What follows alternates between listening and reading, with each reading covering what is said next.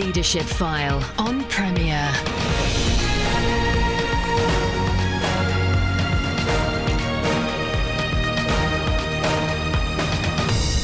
Welcome to the show which helps you lead where God has placed you. I'm Andy Peck. One of the challenges of our 24 hour news multimedia world is that we soon get to hear of the sadnesses of that world, and especially awful stories of the way children are treated.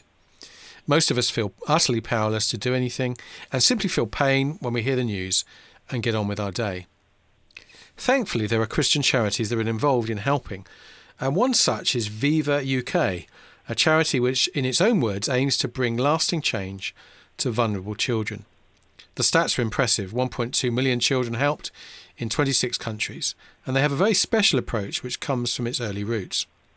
To talk about the charity and leadership themes arising from it, I'm joined by Katy Thompson, who helped launch Viva in 1996 and is the Doorsteps Network Consultant, an exciting initiative that's helping many vulnerable children in the UK. So, welcome, Katy, to the Leadership File. Thank you, Andy. Great to, great to have you on. I mean, the charity has fascinating origins, so perhaps you could tell us about them and the part that you played back in the early days. Yes, well, it was um, the mid 1990s, and at the time, um, some of the big issues in um, third world cities were around street children, um, children living on the street, working on the street, um, and um, dislocated from their families. And a number of uh, students in and around Oxford began to gather to pray about this, and I was one of them. And what had happened was we'd all, in various ways, been working with street children sort of in gap years or pr- prior to, to meeting in Oxford, and were really, really, really um, troubled by what was happening and how we could help. And we were connected up with this fellow called Patrick, um, who um, is a, a, Danish guy, Danish Irish origins, um, and he, um, like various of us, had been um, working in a street children's project in Latin America, had become a Christian in the process, um, and as had I in the, the process of working with street children. Really? Okay. Um, yes, and and he had been working with a great project run by Youth With A Mission in, in Santa Cruz, Bolivia, but the project really struggled to make a lasting change in the lives of the kids they were working with, and he sort of was thinking there, mu- there must be people who have the answers to these questions this, that this project has. Um, how to how to best work with the children, how to get legal status as a charity, how to train staff, um, how to make the most impact. And um, so he decided he would do um, a research trip throughout Latin America, visiting the various um, cities where the issue of street children was really was really prevalent, and and find out who was working. And what he found was that in all these cities there were many Christians, saints in the slums, we like to call them, who were working day in, day out tirelessly um, with children living on the street. But they were so heads down in the ministry they were doing, they, they weren't connecting up with other people. And one of the stories um, that we often tell about the early days is um, being in Paraguay um, and in one of the cities in Paraguay. And Patrick um, did his research, finding the different projects, looking at the local directory, seeing who was working where, and went to visit a number of these different projects, only to find out that they were all feeding street children on the same day. So going to various parks in the city, taking food. Street children had got savvy to this, but the thing was they all had a great meal on this one day of the week. and Patrick thought we better gather them together, begin to share a bit of information. Yeah. And as a result of that, they thought this is silly and coordinated their activities so that they went um, to the to the various parks on the different days of the week. So then the children had food Sure. um, more days of the week. Now, obviously, that's just the very be- beginning because if you give a street child food while they're living on the street, then it kind of keeps them in that way. So then, um, well, that's basically kind of going on to story. I'm going off the plot, sorry. But um, that was the beginning of thinking, you know what, churches are, and Christians are really responding to the needs of children in their communities. But what's missing is a, a group that facilitates them to work well together and to have a more coordinated approach and to have a more effective um, outreach to the children in need in that community. And that's the very early, very earliest origins of Viva. Um, and I came along and met Patrick uh, shortly after he'd returned from that research trip and began um, to work with him, supporting and encouraging those very early groups um, of projects that he'd met in the various cities, uh, encouraging them to think about how they could work better together to have a more coordinated approach to the work they were doing and how they could grow and become the projects that God had called them to be, how they could overcome some of their teething troubles, if you like. Right. Uh, and at this point, were you um, in another job somewhere else? Was this volunteer time? Were you supported by yes, friends? Well, I um, it was all it was all volunteer time initially. So um, we were all in our early twenties, um, supposed to be looking for our first paycheck. Um, I I met up with Patrick when I had a call with my careers advisor from university, and he was saying, mm, "Sounds like it's a little bit back to the drawing board." And um, I, I met Patrick and was very inspired by his his vision, which was essentially that you know churches working in these communities, Christians working in these communities are like individual lights, and if you join those lights together, it becomes this massive blaze of light, and that's really about you know kind of prophetically, I guess, God's kingdom coming um, for children in these communities. So I was so inspired by that. I thought, right, while I'm looking for my real first job, I will volunteer with, with Patrick and, and um, the early other prayer group, as I mentioned at the beginning. I'll volunteer and, and help get together um, this directory of projects that we were developing. But then, as time went on, I was so in love with what Viva was trying to do that um, I stopped looking for that next job. And um, instead, we all began by asking friends and family and um, our local churches to pray for us, which then that grew into them beginning to financially support us a little bit. So initially, we were all like working like missionaries, raising our own support um, to do the work that we really believe God was calling us to do. Oh, it's fa- fabulous, fabulous. Um, I mean, it's one thing for a charity to determine an approach that serves a situation, uh, but quite another, if you like, to try and get connections and partnerships. Uh, I mean, your literature talks of the four C's to it in your approach, all beginning with C. Uh, I don't know if you can briefly just outline those for us. Yes, absolutely. So, all the stories I was just telling you about are really about connecting people together and then seeing what happens through those connections. So, um, the four C's really describe the journey that Viva now supports churches to go on from um, learning who's doing what where in their local area, connecting together, um, and beginning to identify what are the key needs affecting children in our community that we'd really love to see change. Um, and then often in that process, they also identify the things about their projects and how they're working that, that need to grow. So the first C is connecting, the second C is capacity building. So Viva comes along with um, tried and tested programs that help develop the capacity of the projects themselves, making sure that you know they've got good bank accounts, they've got legal status, they know how to do good child protection, they know how to think about their programs and design their projects. Um, so that's all about developing a great project, and then we also have various programs around training the workers in those projects because often um, the workers, staff, and volunteers don't have training for the work they're doing with children.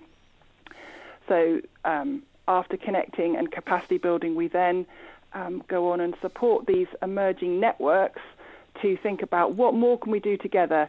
We now know each other. We now feel like we have um, quite good training to do what we do. But what's the more that we can do? We know that we're working well with the children in our projects, but there's so many more children in this city that we're not working with, we're not reaching. And often at this point, they've identified um, a key issue.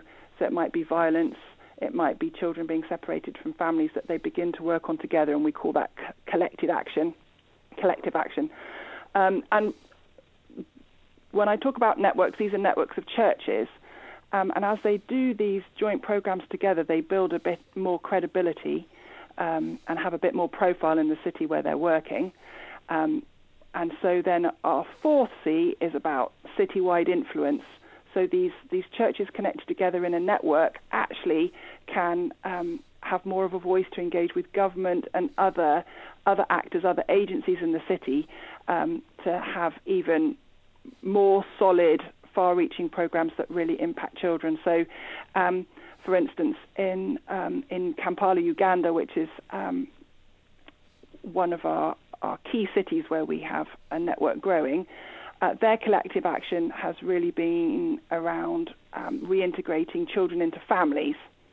And now they've returned um, 1,700 children to families. They've got a really good name with the government for doing that.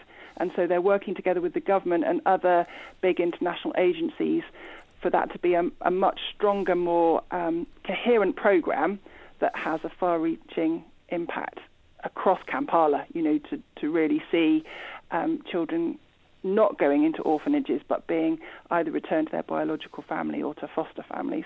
Mm-hmm. So those are the four C's connecting, capacity building, collective action, and citywide influence. That's fascinating, uh, Katy. Thank you for, for sharing that. Uh, and that's going to be a useful, I think, framework for people who are thinking about this kind of kind of work. Um, you you also uh, have been involved in something in Oxfordshire with uh, doorsteps UK, you're a Doorsteps network consultant. So perhaps you could explain a little about that because that's fascinating, a bit more uh, nearer to home.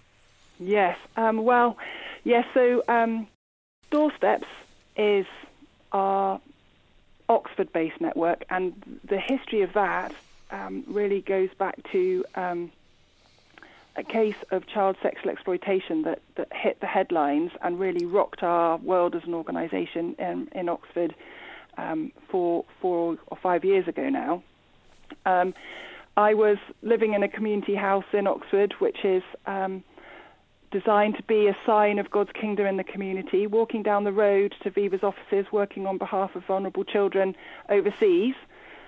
Um, and then all of a sudden, it hit the headlines that girls were being abused, exploited, and trafficked, uh, including from a, a, a guest house right on the road that I walked along to work. And so, for us as a team in Oxford, that really shook us in terms sure. of where's, where is our integrity. We say we exist to serve churches and vulnerable children all over the world, and here in our own community, it's happening under, you know, under our noses, and we didn't know. What are we doing about this on our doorstep? So. Um, well, Kate, Katy, can you? Um, I'm going to have an ad break now, and then we'll come back. So listeners are going to be on the edge of their seats, okay, to hear the story of what you're going to do. So you've been listening to Leadership File. We've got Katy Thompson here from Viva UK. We'll be back just after this. Welcome back to Leadership File with me, Andy Peck. I'm joined this week by Katy Thompson, helped launch Viva in uh, 1996 and is the De- Doorsteps Network consultant. And very rudely, just before the break, I uh, interrupted her. She was telling us the story of how some uh, a ministry started within Oxfordshire itself. So, Katy, carry on. Yes, so um, we, we really began to pray about what contribution Viva could make in the UK. Um, historically, we've really only worked in um, the two thirds world or overseas. And, you know, this was about working in a Western context. And we're thinking, you know, some things are similar, some things are really different, but let's just see what contribution can, can Viva make um, to um, the situation of um, vulnerable children right here in our own community. So um, we started a research project getting out and talking to people. What are the most significant needs affecting children in the community? What are churches doing in response to that? Um, and how can working together make a difference. Um, and what we discovered was churches were really longing to um, make more of a difference in their community, um, but they weren't that connected with others. They wanted to be strategic, but they weren't quite sure how. So Doorsteps has really emerged out of that. We've been um, gathering together um, interested churches around specific areas of need. So the research we did showed that the greatest needs for young people were um, low self-esteem, lack of aspiration and vision for life, and difficulty entering employment. And for families, unstable family life um, and household poverty. And so um, we now have um, a number of partnerships of churches working to address those issues. Um, for instance, we've got a, a, a, program for um, young people who are struggling in school, um, and schools refer them to this after school project, which is all around peer mentoring, and they gain a vocational qualification, and that's very much a partnership program. And then one of the other things has been a family befriending scheme. You know, at, at the moment in in UK with with um, the constraints on council budgets, there's a lot of change going on. So one of the things for for us has been um, supporting churches and community groups to work together and see it as an opportunity. Yes, there's now um, kind of a dearth of places to refer young people to, um, and you know everybody's budgets are constrained, but together we can do so much more. So we're looking at what's the more we can do um, with the less resources that there are, and a lot of that is to do with with working together. Sure, uh, and I, I inter- intimated in the break that a lot of folk are aware and they feel sad about, for example, the way which children are treated in our society. But they, they, they know there's because they don't know what to do, mm. they can't go to that place, and they hope someone somewhere is doing something. And you're actually giving some models, giving some approaches which could be replicated in their own uh, situation. Yes, yes, that's right. So, I mean, the thing I'd say to um, to local churches um, wherever you are in the UK. You know that we've got um, a number of steps that we are encouraging churches to go through. The first is to think about how child friendly is your your church. Step one: how are how are the services um, conducted? Are they welcoming to children? Um, what about other church activities and um, Sunday school, children's church, that kind of thing? Having a look at that and thinking, um, how are we doing in that? Is that welcoming? The next thing is then really to think about okay, what what could we do as a church? Um, what's the one thing we could do to connect with children and families outside the church? You know, a holiday club or a homework club or um, a parent and toddler event. And lots of churches already do that. Um, so then the question is, is there anything else we could do? Because it's an incredible opportunity, I think, um, in this generation to really connect with with um, children and families. Um, and then the next step after that is really thinking about connecting up with others. You know, what are the gaps in our community that could be better addressed if a number of our our church, local churches work together. You know, there may not be a great deal of capacity in any one single church. Churches are often stretched doing what they're already doing, but actually, do we have um, three or four or five people from local churches with a similar interest in doing a holiday club or um, putting on um, a lunch for local mums or something like that? That it would be hard for one church to do, but together is much easier. Um, and there are lots of good, tried and tested models out there so it's not a case of needing to reinvent the wheel. I sure. don't know. Um, yeah. um, Cinnamon Network, for instance, are a great yes. organisation that are profiling these sort of programs that are uh, up and running in places around the country and can be replicated. Yeah, I mean, I think uh, I heard of a woman who'd uh, there was a problem with lunch, finding lunches in the in the um, holiday time. Exactly. So, you know, yes. so there, you know, uh, the, those low incomes were provided with lunches, but in the holidays nobody did, and she was exactly. able to set something up for that kind of so they didn't go hungry in the in the uh, in the holidays, which you know is a very basic but a very very very profound uh, change to their lives. So um. exactly, so and a lot of these things very simple ideas, but like you say, often people um, not quite sure how to take the first step or it's too much for one person, but that's where I think working together and learning from other models that are working you know you've got you've got your starter for 10 there. Mm. And, and the other thing I think that's really important is for churches to um, approach local authority, local council, and just say, what are your needs and how can we support? Mm. Um, um, what we're finding is that um, local authorities are, uh, are quite pragmatic these days about working with churches. They're not so worried about Christian message because they are really needing to partner with others because they, they see the gaps that yes. um, with changes to to budgets, they, they can't they can't fill. No, I mean this is a big question, Katy. But what have you been learning about leadership in these the last few decades of, of being involved in all this? Uh, it's a great question. Um, I think for me, um, I always come back to the fact that it's about my relationship with God, um, me growing to be more like Jesus and loving others as He loved them, and having His eyes to see um, the gifts and skills in other people, and and calling those out, you know, and and and seeing the person that God has created them to be, and, and empowering them towards that in that sense. So, um, and I think it's about um, in, inspiring inspiring each other um, that there's so much more that we can do, and that God God is on the side of those who are who are struggling.